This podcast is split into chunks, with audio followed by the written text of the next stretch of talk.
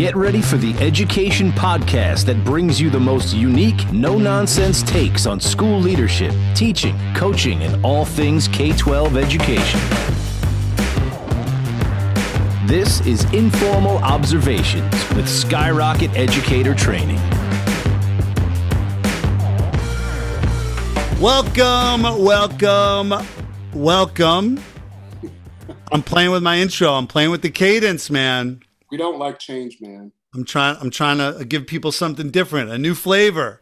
Welcome to Informal Observations with Skyrocket Educator Training. I'm Michael Sombert, the founder of Skyrocket, here as always with the good doctor, Dr. Antonio Vance. Antonio, how you doing? Doing great, man. Doing really great. Spring is right around the corner, man. So feeling good. And they just announced just earlier today that New York City, and I think all of New York State, is opening up. No restrictions, full indoor seating, full indoor everything on July 1st. And they're even saying it might happen sooner than that.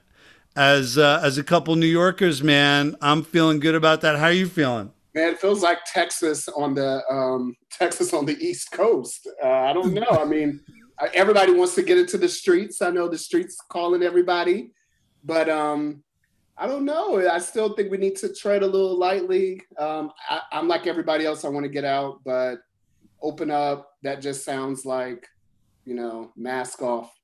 And I just don't want to get back where we were, even though I'm vaccinated and we're vaccinated. But I don't know. I just don't trust Miss Corona Lachey virus. I don't trust her.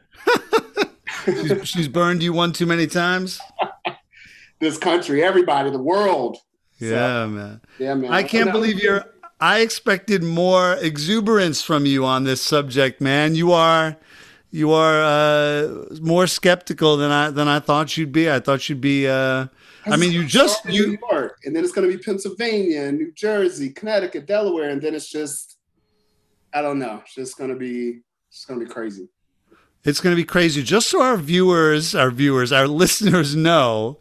You just suggested changing a meeting on Wednesday to a different day because Wednesday is Cinco de Mayo, and you're trying to party. That's the internal Skyrocket information.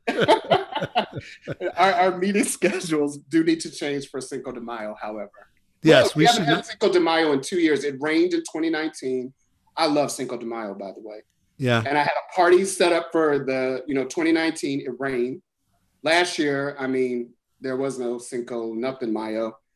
And come on, like we got to get bring something back. So no 5 p.m. meetings on Cinco de Mayo. Everybody's off. Can I tell one of my best buddies, his name is Chris DeMaio, not DeMaio, but DeMaio, and his birthday is May 6th. So we always call his birthday Cinco de Mayo, even though that doesn't make any sense because it's not the 5th of de Mayo. If anything, it's the 6th. Of de Mayo, but we call his birthday Cinco de Mayo, so he always gets, and he loves drinking Coronas too, man, which is the drink of absolutely. Which is a drink. Let's start here, man. We're talking about booze. What are you drinking, man? Are you having anything? Oh, we're switching up. I think the order of the questions too. Okay, I'm going crazy tonight, man. It's a lot of change. I'm drinking wine, just a little chill. I have one of my favorite wines. It's a wine actually made in New York. It's called Sweetwater Red. Very grapey, just a really nice, smooth, chill wine, to relax. So figured it'll get me in the mood for our topic today. So yeah, glass of wine. What about you? Aren't you? So 75 hard is over. Over, right? Okay. It's over. My first day to have a cocktail was Saturday, which is 5 days ago. I had 4 beers, a scotch, and I fell asleep at 9 p.m., because I was so out of practice. I am not having a drink tonight. I do want one, but I am on really exciting note. We are, and folks should know this, we're back in schools, man. The folks who let us be back in their schools. I am not doing the train as of yet, even though I know it's safe, but I promised my wife I would just drive to school, so we're not going anywhere we have to take a plane to, but I want to be down there for their morning arrival tomorrow. I'm heading down to Philly, and so I'm going to be leaving here at 4:45 in the morning, and so to get to make sure I hit the exercise bike later and get a good night's sleep. I'm going to skip a cocktail tonight. We do have Jägermeister shots on the agenda at some point soon, but I'm doing the water tonight. We are gonna we're gonna talk about organizational health tonight, but before we, which is an incredibly important topic that we just don't organizations as a whole, but that schools focus enough on. But before we get there, man, is there a learning you've had in the last week or something that's come up that's resonated with you or that'll resonate with our listeners? There are two things that have really been sticking out to me. I don't know if it's, how it's a learning, but one of the things that as schools have opened, I've noticed that schools have been talking a lot about the sort of sluggishness that's been happening around the return. And just sort of, they've noticed that teachers are sort of like being a little bit of, not necessarily resistant, but sort of sluggish. And it's funny because at the beginning, everyone was like, oh my gosh, we got to get back into schools. We got to get kids. And then when schools actually reopened, there was this sort of like slow movement and not the necessarily the excitement that they thought. And of course, this is not in every single school. I have schools where teachers couldn't wait to get back and see their students. So I think that one of the things that we definitely got to think about is, as best as we can predict about what's going to happen in the fall, because we absolutely have no idea. I mean, we've seen in Europe and even in our, in the US, schools open and close, and we haven't gotten to that point where, things are at 100% and where we know things are going to remain open. I think it's important for schools just to be mindful of how they're motivating their staff and reminding folks of what they've signed up for, and just not to lose sight of what's important. And remind folks of where we were this time last year when, we fathomed that we would still be closed and so distant from our students. Just want to keep encouraging folks, because I think that, as we get closer to reopening, we just don't want to lose focus and lose energy.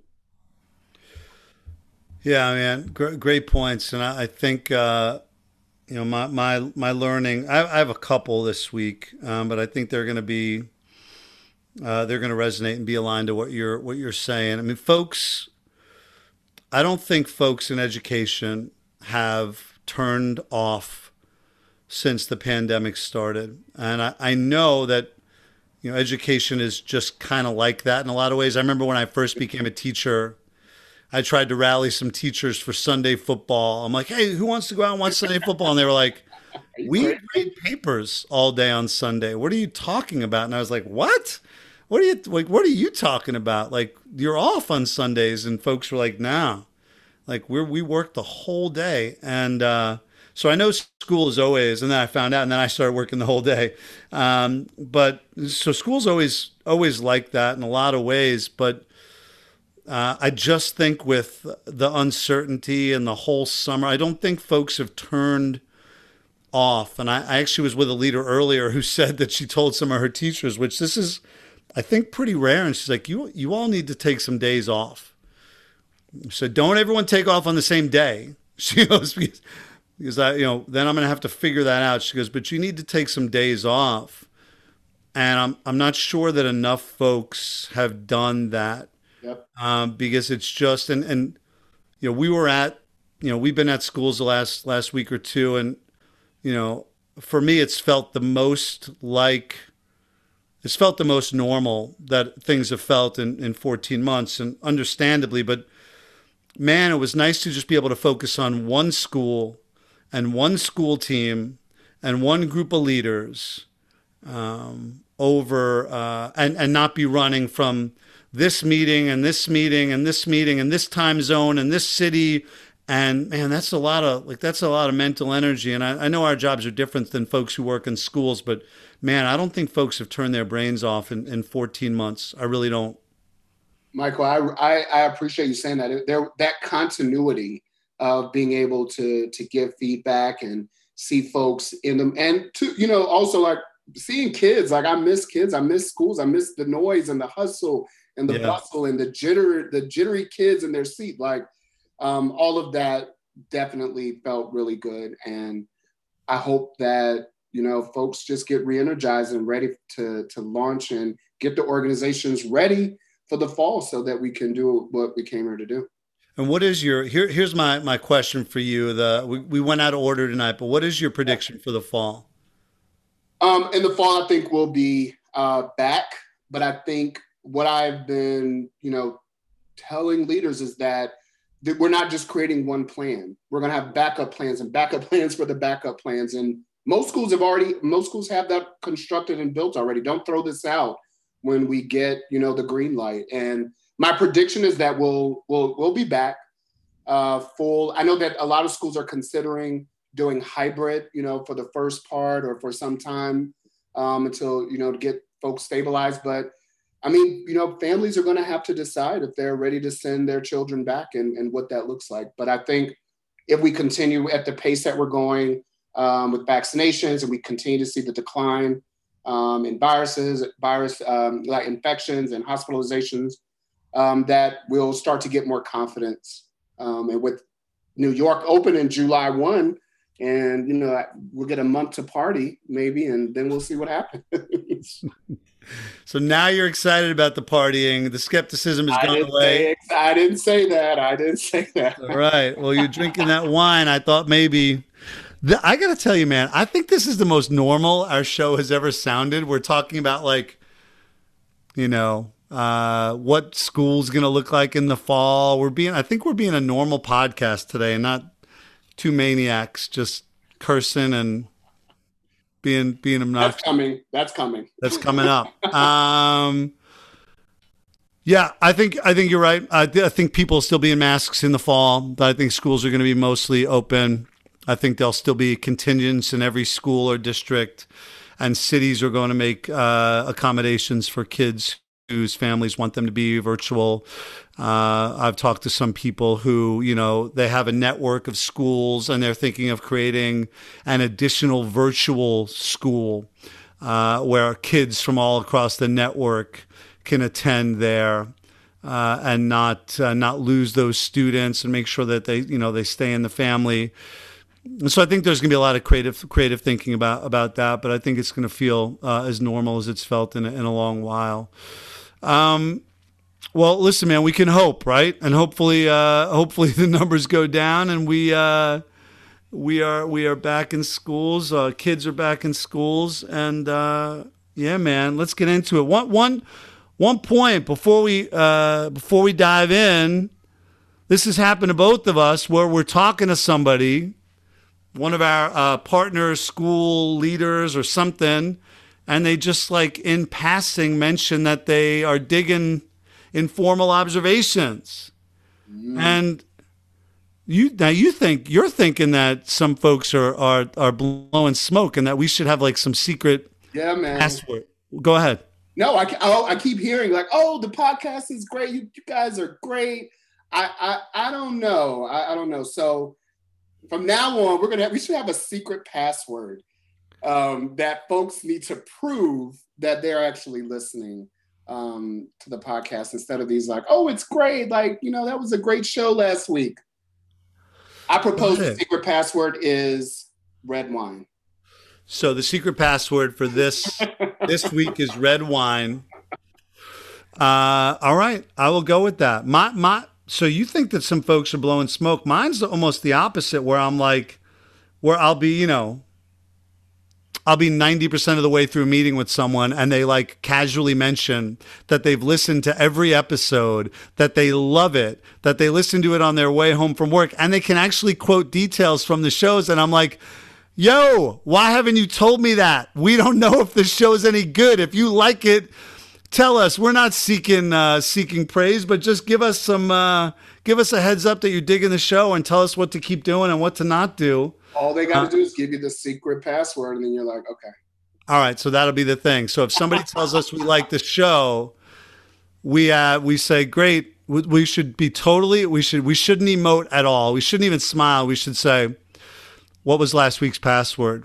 Yeah. And if they get it, so this is episode, I think this is episode 12. Is this episode 12? What is it? I don't know. I think it's episode 12. This one's it's episode 12. Episode 12. So if you say, "Oh man, I loved episode 12," we're not going to say anything. We're not going to smile. We're not going to nod. We're just going to say, "What's the secret password?" And if they say red wine, then we'll say, "You're amazing. You're awesome. Thanks for listening." If they can't say it, we end the meeting right then. And I think we end the relationship. Because, that person's... just telling you anything, man. Listen, let's talk about tonight's topic. And keep listening to the show. And tell us if you like it. And tell us if you hate it, too. But tell me if you like it. Tell Antonio if you hate it. I'll put them in the trance.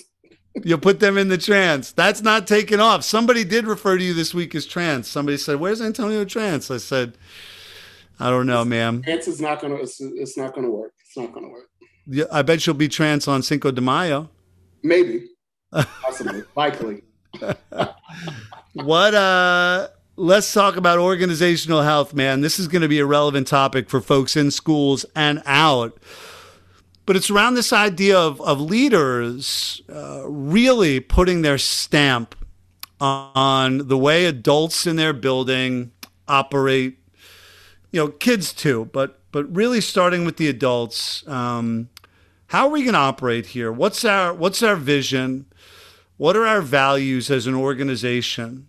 A lot of leaders get their job and they take a slow approach. We've compared leadership in the past to the gymnast on the floor routine who is sprinting full speed, but never out of control, right? Every move done precisely, expertly, practiced hundreds and hundreds of times, but with that level of intentionality, with that level of precision, like I said. And that a lot of leaders take the opposite approach. They become part of a culture. Either they're the new person brought in, or they've grown up in that organization. And so then they get the job. And we talked a lot about the Peter Principle, or not a lot, but we talked a little bit about the Peter Principle in our last show. This idea that people get promoted to the level of their own incompetence. Mm-hmm. And so you get somebody who becomes a principal. They might be like, "Yeah, I have no business being a principal," right? Like, I shouldn't have this job, but they have it. And this is, of course, not everybody, but we know that some folks have thought that. And by the way, in many cases, they're totally wrong about themselves, but they just think that, right? The old, are you familiar with the term imposter syndrome, Antonio? That's what I was thinking about, absolutely. Yeah, and so they suffer from imposter syndrome. If you're not familiar, friends, it's this idea of people they think that they're an imposter and that they don't deserve the things that they have, and so they operate as such. It becomes a self-fulfilling prophecy, right? I don't think I should have this job, therefore I'm going to dip my toes in the water of this job. I'm going to kind of half-ass it because I don't want to be found out as being ineffective. And then what happens? I become totally ineffective and everybody thinks I shouldn't have the job. And now I've just proven the very thing that I was hoping wasn't true is true. And so I think a lot of people get the job, again, whether they come from the outside or whether they're they grow up in the organization, and they don't put their stamp on it. They don't go right to the leaders, the determined leaders, or almost the figurehead leaders, and say, "Hey, tell me about the school, right? Tell me what's good about it. Tell me what can be better. How can I be better? Let me tell you about my vision. Give me your feedback on it," right? And folks oftentimes don't do that. They don't go to the grumpy teacher down the hall to find out why they're grumpy. They almost accept the politics of the place.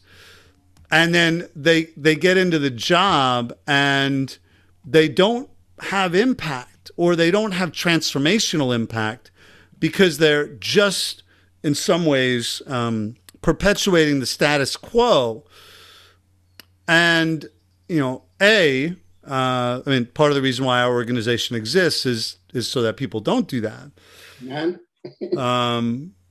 But B, man, there are a lot of people walking around their jobs. I'm going to throw it to you after this because I know you're going to have serious thoughts about it. Lots. But there are a lot of people walking around their jobs who I think feel like total shit all day long because they see things that they know shouldn't be happening, and they hear things that don't meet their bar. And they are working in a job where they're probably feeling hamstrung and totally restrained many times by their own doing. Yeah.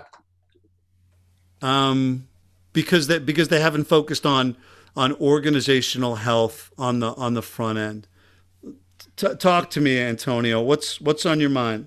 Well, I mean, the first thing that comes to mind is that, you know, leadership takes work.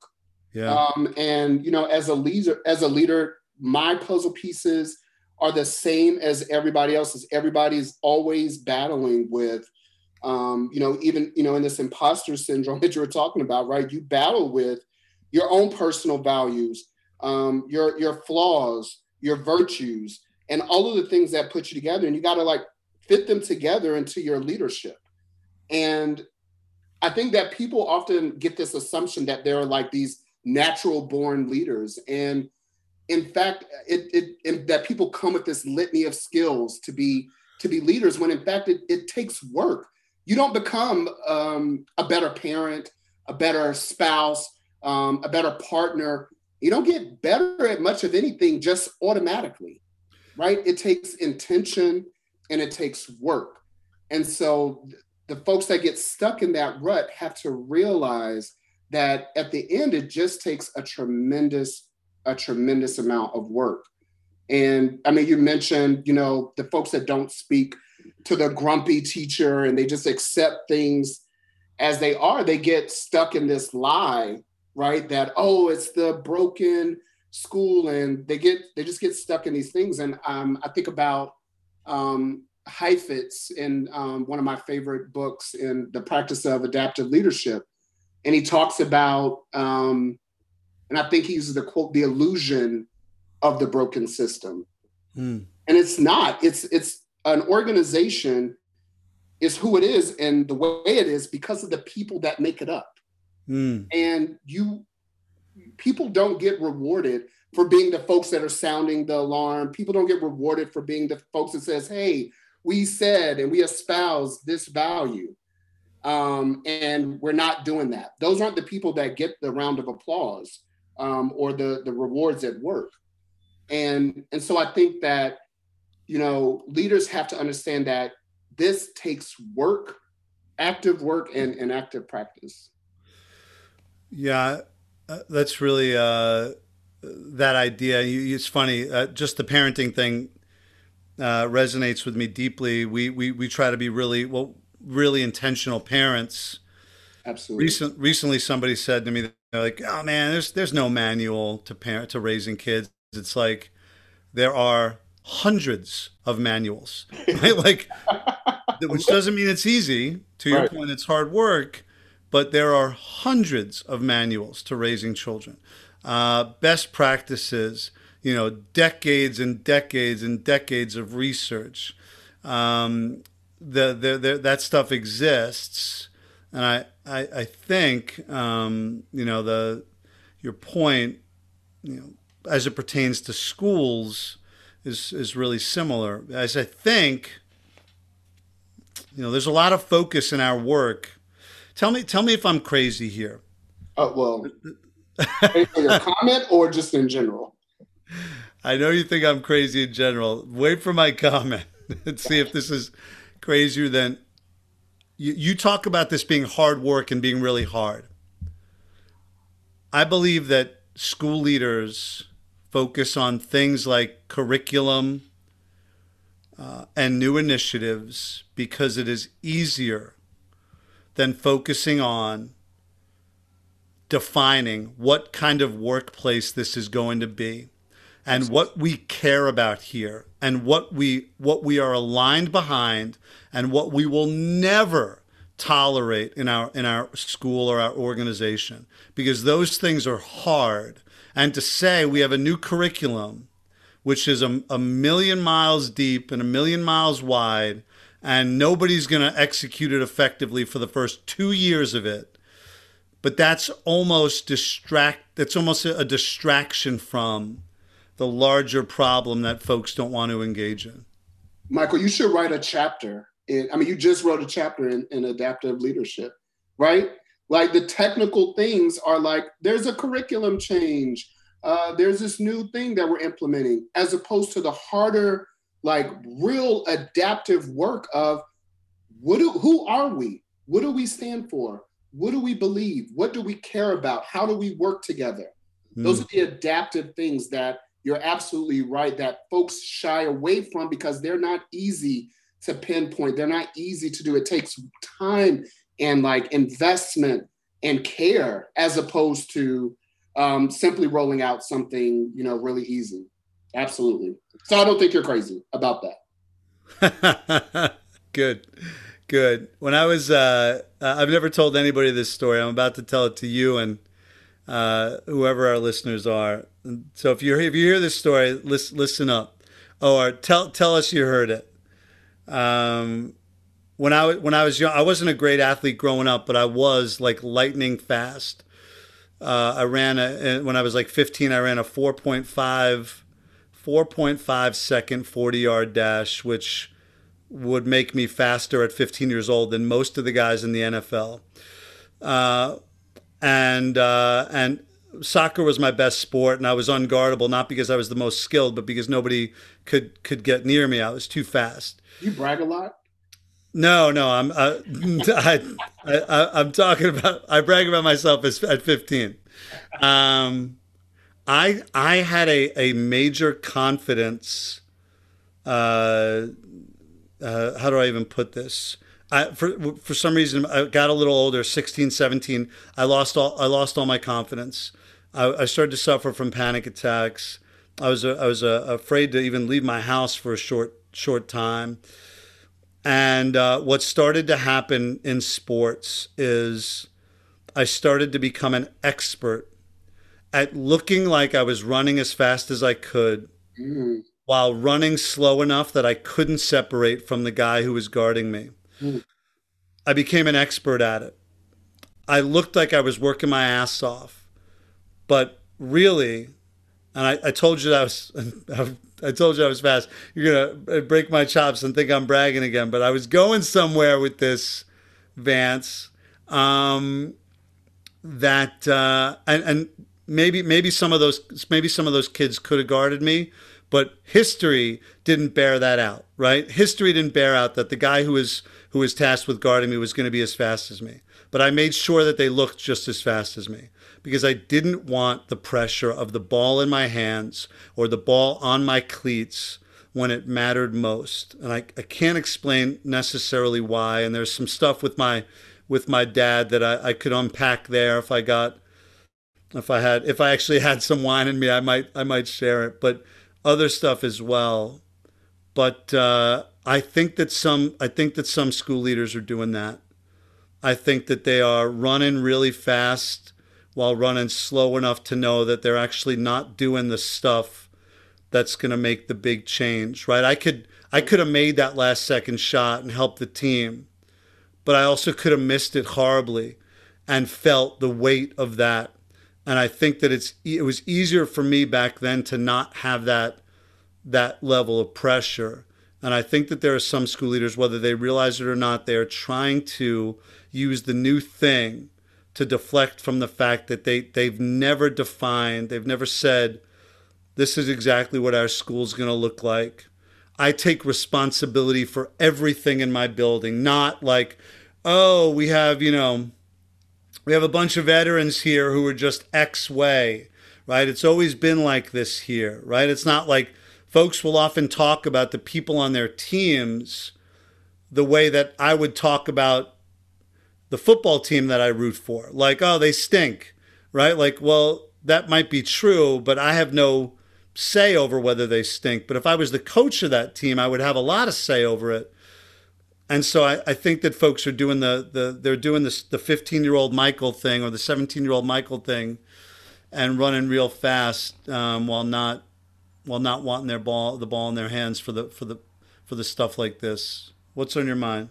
I mean, Michael, thanks for sharing that deep, intimate moment. That was a lot. I feel bad now. Talking about your bragging, I feel like, oh man, that was a lot. Thank you for sharing. All right, Antonio, I just made a little note over here. It doesn't say. It just says get revenge. Get revenge on Antonio, no, and it will be delivered swiftly. I appreciate you sharing. No, but you know, Michael, I reflect on my time as a leader, and you know, I think everybody does have a little bit of 17-year-old Michael in them, because Michael, I mean, that the crown is heavy when you're a school leader, and that spotlight is bright.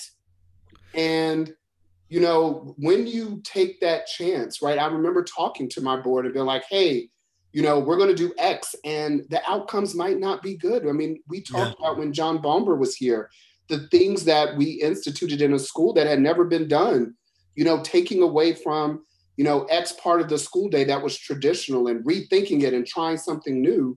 Was that, you know, a way to say like, hey, if our scores don't look like X, then that's the reason why. Or, you know, were there other reasons? And we're bounded by all of these things. Like you talked about the sports team that you can't control. And I think there are things that school leaders sometimes feel like they can't control. Like I can't actually say student X is going to learn at this rate and this pace. I can push my teachers and I can push folks to do it, but I don't directly influence. You know, I'm not going to make this student make this much growth. And I think leaders feel that way. Yeah. But we know in actuality, when you have systems in place, when you have a team that trusts you and believes in you, do all of the self-awareness and things that you do as good leaders that are practiced and are good practices, we know that students succeed. We know that these things work. And so I think that there's this dissonance between what actually, you know, the weight that a school leader has. And you're right, there is some 17-year-old Michael in all of us. When you were saying the story, I immediately thought about all of the things that I did as a school leader that were maybe faking the funk, because I was like, if I take this chance and fail, all eyes are on me, as opposed to I need to do what's right for kids and like, let's get to the bare bones, let's get the work done. So. And I think, you know, we've certainly been hard on folks on this podcast in the past. This feels different to me. I don't, you know, the school leader who says equity, equity, equity, but I'm not going to provide real-time coaching because that might make teachers uncomfortable. Mm. Like what we call bullshit on that right away, right? That's not a real perspective. I don't believe it is. I don't think you believe it is. It's those two things are incongruent, and that there's no way for me to square that circle. The thing we're talking about today feels different. It feels less like an intentional, I'm not going to do this thing because I'm fearful or uncomfortable, and more like an I don't know that I should. Nobody taught me this. It's not modeled for me. I mean, when you go up the food chain, for lack of a better term, in organizations as in general, but let's think schools specifically. I mean, like first-year teachers get a lot of coaching, right? We could argue whether it's effective or not, or it's the way we would refer to it as coaching. But like first-year teachers get a bunch. Yep. Second year gets some. Then you start going up. I mean, school leaders, it's telling they'll say like, oh, I'm not worried about so-and-so. We don't need to coach her. It's not about being worried. It's about developing folks and making your A players A+ players, right? I mean, the people who are more skilled can make even more progress because they don't, it's like, you know, teaching Michael Phelps or Katie Ledecky like a new technique in the swimming pool. They'll master it in no time because of how great they are versus somebody who can't swim at all. And so then you keep going up the food chain, for lack of a better term. I don't know if that's the term. I just kind of made that up. I kind of like it though. Right? And like veteran teachers get very little coaching and development. APs get very little. Principals get next to none. I mean, you know, a lot of principals, man. So do I. Their bosses are not really coaching them and developing them. They're more you know, checking in, right? And so, and then you even go up, right? Assistant superintendents, superintendents, and on and on. And so I just don't think that folks are getting into a new role and that most people have somebody to say, hey, I know you are ready to hit the ground running on the new school culture model. But before you do that, there's nothing more important than creating clarity around every single school system by getting investment from the stakeholders in your building, by setting out a clear vision for who your school and your staff is going to be, by defining school values and having them live everywhere, not just espoused as you talk about, but actually lived in the building. And so what happens is folks find themselves almost in this perpetual uphill trudge because they're trying to get, they're trying to get the important work to happen. And it is the important work, right? Instruction, coaching, curriculum, like all that stuff really, really matters. But it's hard to even get there when you don't know who you want to be. And everybody's doing imagine you and I, picture the two of us in New York on July 1st when everything opens. Uh-oh. And I say, hey man, let's go to dinner. And you say, oh, can't wait. Let's do it. And we say, all right, let's go. And we both start walking in two different directions, right? Right? And now we're a half a block away and neither one, like there's no North Star. Right now, of course, in our example, we'd say, hey, where are we going actually? But in a whole school with dozens and dozens of adults and hundreds and sometimes thousands of kids, it's a lot harder to be a half a block away and be like, what's the best way to do this? Well, like, wait, this isn't working right now. We are not going to get to the location. And we're certainly not going to get there together at the same time and in the same way. You're going to be halfway done with your meal by the time I come in. You say, Michael, I ate already. You're 3 hours late, right? And so, it's just so important that folks have that alignment. And I'm not sure that a lot of folks know about it. Yeah, Michael, I mean, I agree with your point. Like, this is not, and I don't even use the word malicious, but like an intentional sort of like item. It is a blind spot, I think, in a lot of leaders. I talk to a lot of principals and it's clear we talk about, I mean, I went through a principal prep program and I've talked to tons of folks and there is no, there's no portion of any principal prep program that sort of aligns these things together. But I do think that it is it's just a realization, and it is coming to terms with understanding that. And I mean, I actually was thinking about your point about the folks that are afraid to even get folks better and how do we agree on what is that next thing? How do you get Ledecky better, or how do you get Serena better, right? And leaders cannot allow those type of things like that when they're not clear. You have to be able to live. I've used this term so much in the last 2 weeks about balancing ambiguity. And that is an absolute necessity as a leader, is to balance this ambiguity, knowing what the true north is, and then having to say, I'm not really sure, but we are going to make X move and go in X direction. And this is the thing. And it ties back to what we just talked about at the very beginning about putting a stamp on things. And I mean, your point is well taken, that it is not our regular conversation where we think this is a blind spot, and we got to push leaders to look and adjust their mirrors so that they can get the full scope of what's around them. It's one of our mindsets is execution is everything. And we talked about this in a training the other day. We didn't coin this phrase. I wish we did, but the idea that ideas are easy, execution is hard. We've just been obsessed. We've been obsessed with this lately. I've been doing this people tell me they have a new idea in their school. The idea doesn't mean jack squat. It's the execution of it. And I think that this is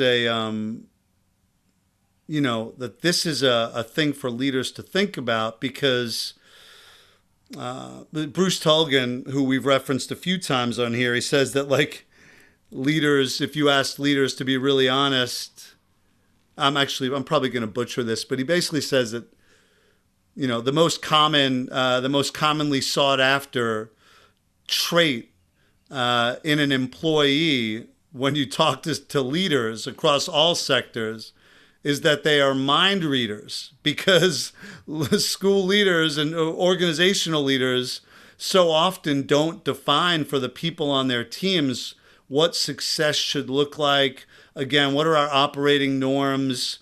The leaders will sometimes push back and say, well, this is obvious and they should know, but that's not a formula for success. And there's no universe in which they should know, in which sharing that somebody in your team should know something that you haven't explicitly named for them, that then hurts whatever your mission or vision is. In our case, student learning, right? There's no, like, they should know that can possibly be rationalized, where it's like, yep, you're right, they should know, man. Your teacher should have, you know, they should have been, you know, entering grades every week. Right.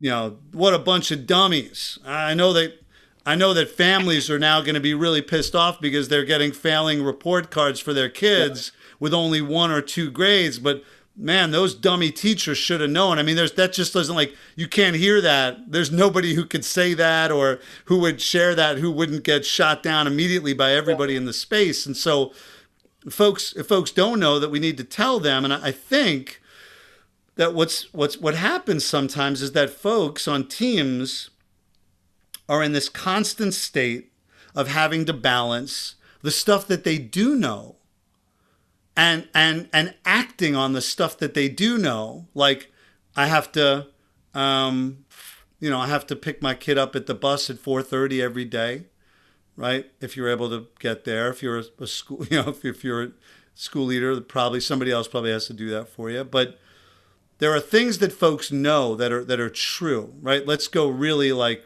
big picture here. Like, I know that I can't run through a red light and not face a consequence, right? That's something that's already in my brain.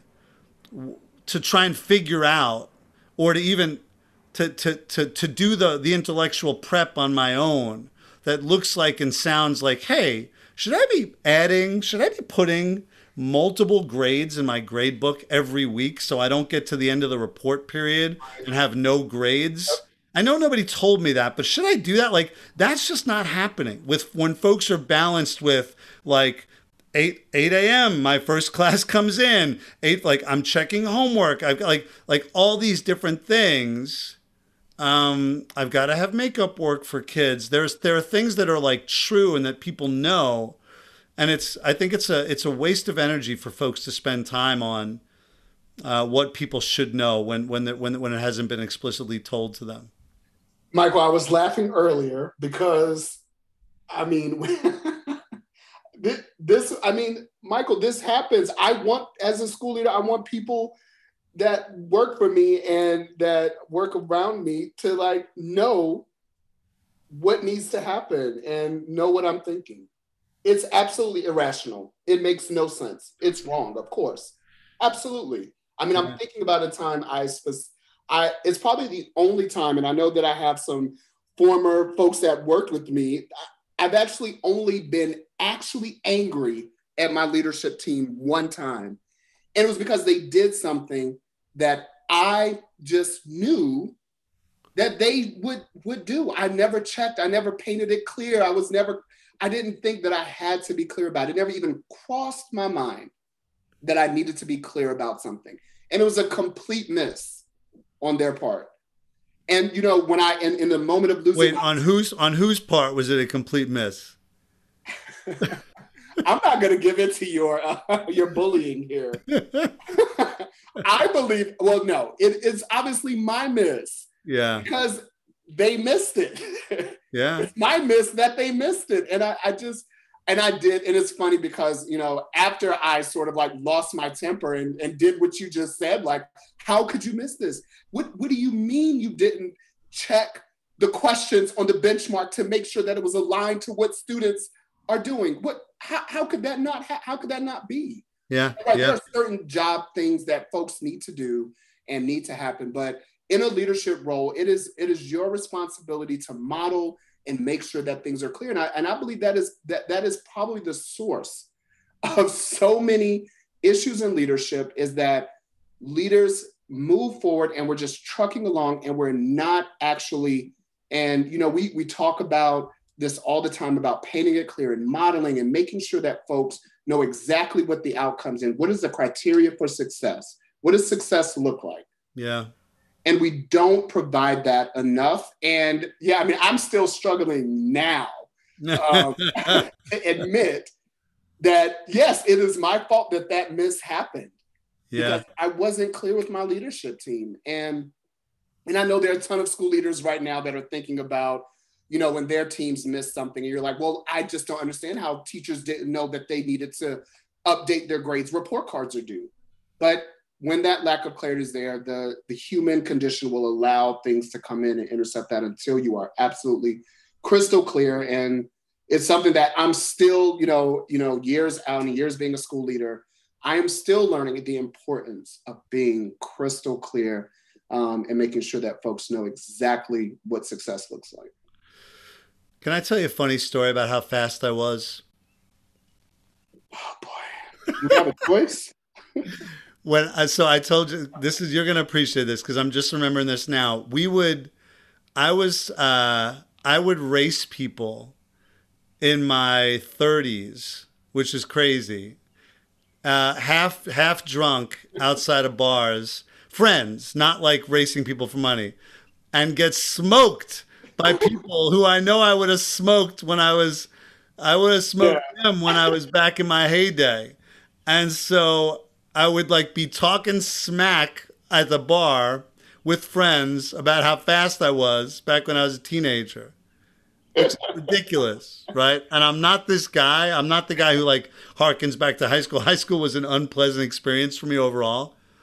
But somebody like, oh, you were fast. I'm like, oh, dude, you have no idea how fast I was. Fastest kid in my whole town, fastest kid. Like, oh, I was pretty fast too. I'm like, I'll smoke you. They're like, no, I'll smoke you. And then we'd go outside, and I think I lost every single time.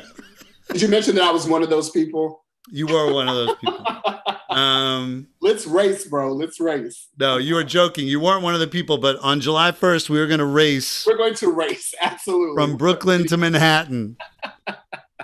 Across the Brooklyn Bridge. What we've talked before on the show about autonomy, right? And people, you know, you talked before about people's like leadership styles. I don't think enough people actually define what their leadership style. I think their leadership style becomes just the way they are, right? They like they didn't like explicitly define who they're going to be as a leader. They haven't defined it. They haven't shared with their teams who they're going to be, what they can be counted on for. So folks talk about their leadership style. I don't know that that's a real term. It feels more like that's just who I've become, having done this work and probably, you know, gotten my hand slapped a few times for doing something I shouldn't have done and having some failures, maybe having some success doing it this way, right? And so one of the things that folks will talk about when they talk about their leadership styles, they'll say like, I want to provide people with autonomy on my team. And they use it sometimes as like a pushback. And I know we've talked about autonomy before on this show and how we both think that that's a BS term. But I've thought about this recently, man. And I think it's going to be really relevant for this conversation. Schools of all places, right? It's one thing. Years ago, I got to visit. I was speaking at a conference in LA, and the next day they had school visits. Or you can go to different organizations in Los Angeles who are partnered with high schools in the area to give them some career experience. And so I said, let me go check some of those out. That sounded really interesting to me. And one of them was an advertising firm where folks were riding their skateboards through the halls. One dude was wearing a Darth Vader mask. They had a bar. literally a bar in the office. I said, what time are people allowed to start drinking? 5 p.m., right? They're like, no. They're like, if a couple beers makes you more creative, you can drink some beers whenever you want. They had a volleyball court outside. People can go play volleyball if they feel like it, if they want to get a little more creative. That's autonomy, right? People can show up. You just have to get your work done. You can show up whenever you want. Yep. That's autonomy. Schools don't operate like that, right? You get hired for a job in a school. You can't say what you would say at any other job, which is like, hey, listen, so I can start, but I can't start until October 1 because I have a vacation planned, right? You can say that if you're getting a job at somewhere different. I mean, they might say you're not hired. They might want you to start earlier, but schools start, it starts, the start date is in stone. The end date is in stone. The start time, the end time. If you're a teacher, your period schedules, right? Like when you're teaching, when you're not, how much time you have in between classes. We've all, if you're a teacher, listen to this, you've all been like, hey, end of one class, I'm starving. I also need to use the bathroom. Guess I can only choose one, right? Like race to the restroom, get back before the next batch of students gets there. Like everything's defined. Your curriculum is defined, right? Like what, like, every single, who's in your classrooms is defined, is told to you. What classroom you're in is told to you. Some folks are told, some folks are managed so closely that if they're a week behind in their pacing guide, they're given feedback on that around how to catch up. They're given feedback on how in the lesson itself, if you're behind in the pacing of that specific lesson. Things in schools, like micro, like I'm about to talk about the term micromanaging, but like people talk about, I don't want to be a micromanager. Like, well, I don't know what's more micromanaging than telling somebody they're told how to dress, right? They're told what to put on their agenda boards. By the way, I'm not arguing against any of this stuff because it has to happen, at least most of the stuff I just mentioned, for a school to even have a chance to run effectively. And so why wouldn't school leaders go the extra step to also say, and by the way, team, and I want your feedback, right? I'm not a dictator. I want your feedback, but I think these should be our operating norms, that we should come to any conversation with a solutions-oriented mindset. I mean, we have that at Skyrocket. I mean, granted, we don't have hundreds of people working here, but if you came to me and said, hey, I hate this idea, but then didn't provide an alternative, I'd hold you accountable for that. I'd say, I appreciate your feedback, but hey man, we don't do that here. You don't just crap on an idea at Skyrocket and not offer a solution. Right? We offer solutions. That's what we do here, right? And so sometimes leaders will say to us, well, I don't want to be micromanaging. You can't tell somebody to be happy, right? You can't tell some, that's not your business. Yeah. If somebody's happy, what you can say is we're not going to gossip about students in our school. Right? Like, we're not going to do that. Like, that's an operating norm. It's a value. So I wonder why folks stop short of that. Maybe they haven't realized that they are working in an almost an autonomy-free environment. Yep. Why not go the extra step on something that's so important? Michael, you know, as you're talking, I'm thinking about, a lot of the examples you gave were in the, schools that we've worked and seen. And I want to give you an example to sort of bring this point home of a school that's international. And I visited a school, it's a network of schools, and John a little bit talked about it when he was with us, Kunskap Skolan, which is a network of schools in Sweden and throughout Europe. And one of the first things when I walked in the door was sort of like the sort of shock that you had, which you just said you saw at this business, very similar. I saw in a school, and I thought to myself, well, this seems very autonomous, and like people, like kids get to decide what class they go to, and they get to decide this and where they work and do this. And I said, how are you able to run a school and be successful with all this autonomy? And the school leader said, autonomy? There's no autonomy here. Mm. Every single system, every single movement is planned and thought through multiple iterations to the point where folks feel like they have this choice. But the systems that are in place, he was like, you cannot run a school where folks get to do whatever they want and be in this autonomous sort of, where teachers get to say, I want to teach this way, or I want to teach math this way, or this standard. I'm going to skip this standard. Absolutely not. Hmm. And so I think that folks have to understand that in order for systems, I mean, we can think about every major system. And I've said this on multiple of our sessions, and I hope that it like starts to really ring true with folks.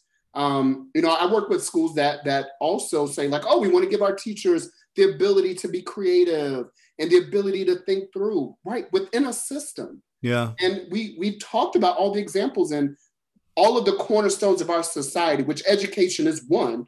But if you think about every other cornerstone of society, right, in health, you don't want your doctor can be, I think, creative, but like, if I'm going in for heart surgery, I want you to go with like the best practice. I don't want you to be like thinking on the whim, like, hey, why don't I just try it this way? Like, yeah. No, I want it done the way it's supposed to. And I don't know. I think that, you know, their teachers and leaders and schools, there is absolutely room for creativity. And it's just like the leader, you know, in Sweden said, but it's within a system. It's still structured.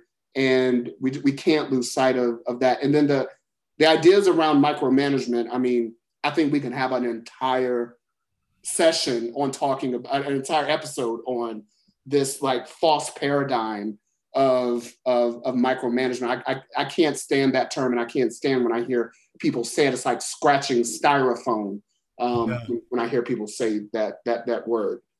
Yeah, I think it's I think it's a made up term that somebody years ago coined for a boss who was just trying to make them better or provide them feedback. And it's become almost like the manager's kryptonite. They don't want to be called a micromanager. They don't want to even hear that term. And so they err on the side of not providing enough clarity around the way we're gonna go about our business here. I mean, you used the example of the doctor performing surgery, and you've used that example before, and it's as relevant now as it's been on previous episodes. But I think what's a next step for folks, and you're right that a doctor doesn't just decide to just put this vein here and this artery here. I mean, they've got to do it the certain way. For this episode and folks listening, think about, because you all prescribe things that clearly for your teachers in terms of the execution of their craft. What we're suggesting, and take the doctor as the example, if the doctor spent half the time in the operating room cursing or being cruel to somebody on the team, or if the doctor was a liar, right? Or if the doctor like showed up late for surgeries, right? Like that's really what we're talking about. To like the surgery is the execution of their art, like the teacher delivering a math lesson.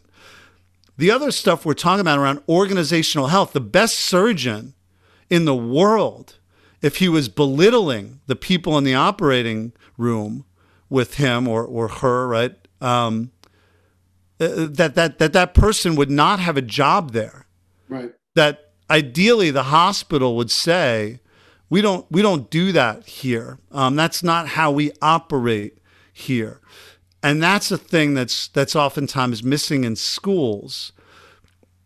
Recently, a school leader I was with was had a teacher who was talking poorly about a student with special needs, which. I mean, look, is never okay with anybody, but for me, I mean, you know, one of my sons has special needs, and I come from that world, and it just, I mean, I try not to get emotional in this work. I'm doing better. You're helping me be better with that. But she didn't know how to approach the conversation, because how do you approach somebody around, what do you say, you were cruel? You were, I mean, you were gossiping. So she just had a really straight conversation, and she did a setting of just team norms. And here's how, and she owned it. She said, hey, I have not done a good enough job defining for you all how we should operate as a team. And so I've put together some ideas here, and I want your feedback on it. And I'm going to share it, and you tell me what you think. But by the end of today's meeting, we're going to land on these 4 ways that we're going to operate.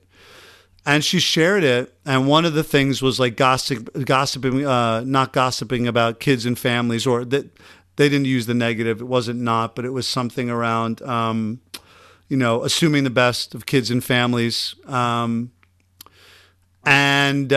person who'd made the comment called out in front of everybody and said, I need to do better at that. I don't do that well enough. Wow. And they called themselves out.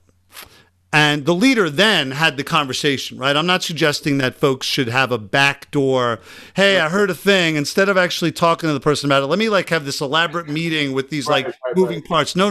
But like you can continue as a leader of any organization to have one-on-one conversations about things that come up.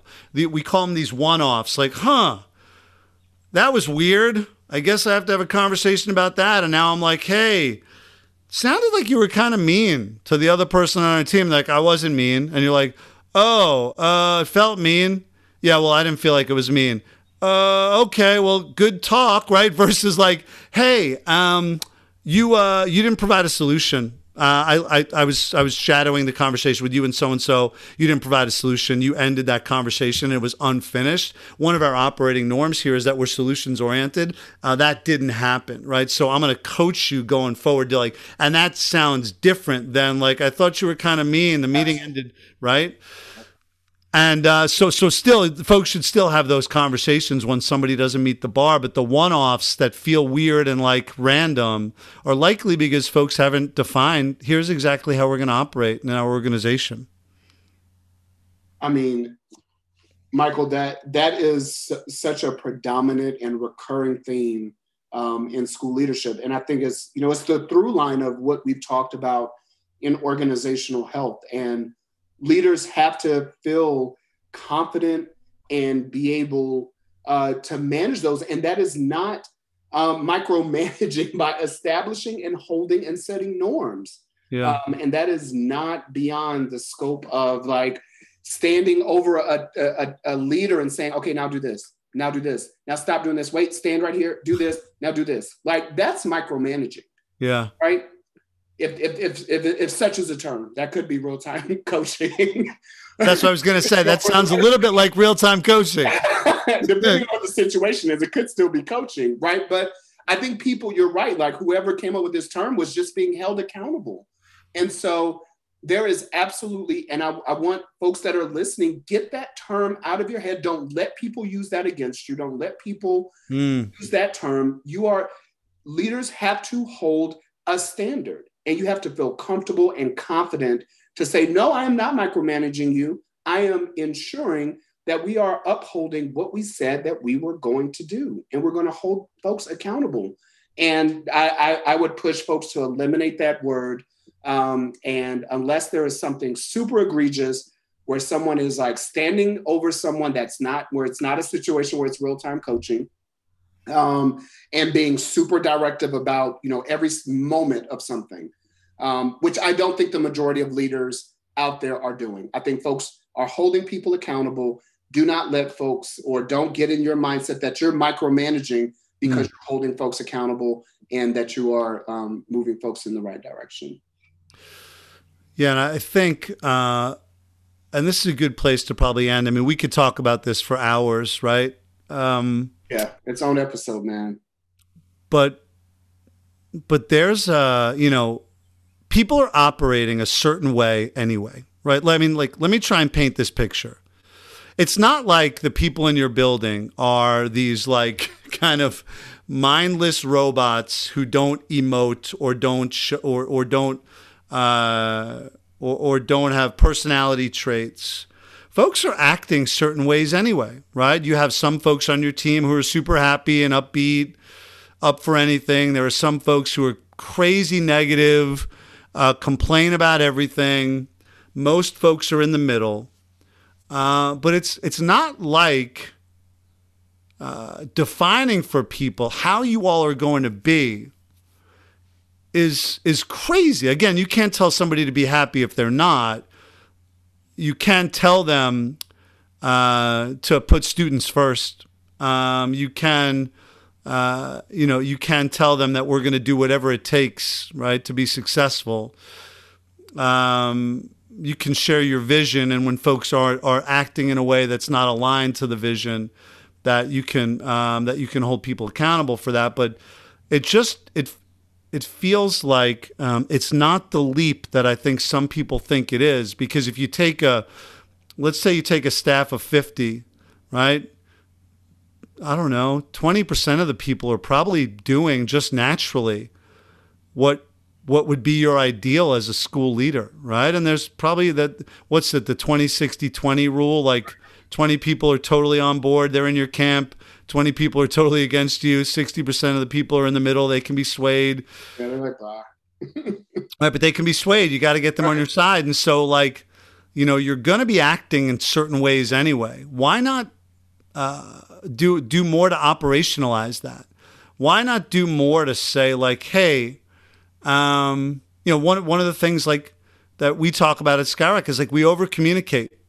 I want to be CC'd on most things that are especially business related, not emails that you're sending to leaders you're coaching, but anything that's business related. I want to be CC'd on, well, like or CC'd, right?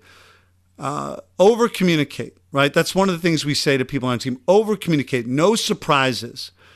That is not crazy to ask of somebody, because that might be somebody's natural inclination anyway, right? Right. Like you're going to be sending an email to people that like you're sending that email anyway. Why not me ask you to be on it, right? Why not, hey, Vance, CC me or CC me or BCC me on those emails so I have all the information on the front end, right? It's not a crazy thing. It's not like we're robots not doing any of this stuff. We're doing a lot of it. Let's just define it. Yeah, absolutely. Absolutely. Michael, this session, I mean, I feel like we can talk endlessly about how leaders have to be reflective. I mean, the book, and if you haven't had a chance to read, everybody should. I think it's The Invisible Spotlight. Every single thing that folks are doing as leaders, you're being watched. Why not be amazing at every single thing? Why not hold folks accountable based on what the norms are? Why not hold folks, accountable for all of those small things? Stop talking about the small things like curriculum and like get to the big stuff and define what it means to be here. And that's the way we're going to keep pushing leaders. And, hopefully folks this will resonate in this message around this focus on organizational health will really get us there, and that folks will start stamping it and being confident and learn that management takes work, and everybody that's listening can do it and be amazing leaders. I love it, man. I love it. How's your wine doing? Is it gone? It is gone, man. Actually, I didn't drink the whole bottle in one sitting. I started yesterday. So, but you finished this bottle tonight on this call? Yes. All right. Absolutely. I'll be with you. I'll be with you soon to have some drinks. All right. We'll have a race in a parking lot behind a dive bar. And you will lose, and you'll have to come on here and tell folks that you lost another race, the fastest guy in your town.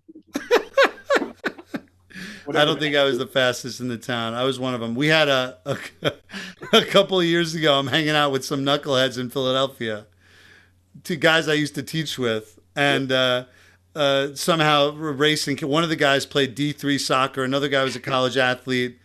So I decided to race them. I got smoked. For some reason, I'm no longer fast. Of course, I think alcohol has something to do with it. But then they decide to race to see who's the fastest of the three of us. And as they get to the, we're about to go out. We've been drinking and we've been pre-gaming at this one guy's house. We're about to go out. As they're crossing the finish line, their feet get tangled. They both go flying. One guy scrapes his entire arm, like his hand down his entire forearm. The other guy like twists his ankle. They're laying on the ground in agony. They'd taken off their jackets on the far end of the race to so they could race, and somebody came along and stole their jackets and ran away. And I'm not fast enough. I'm no longer fast. I can't catch the person. These guys are in agony.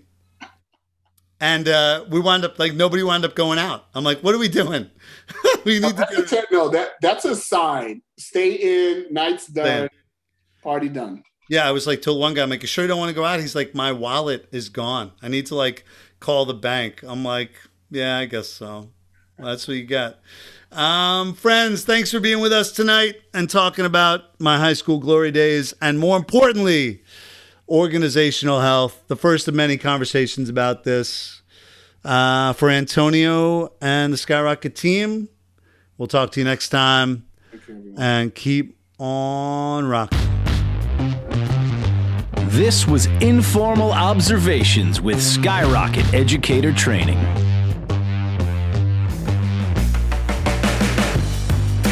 Sign up for our mailing list at wewillskyrocket.com. Look out for our next episode.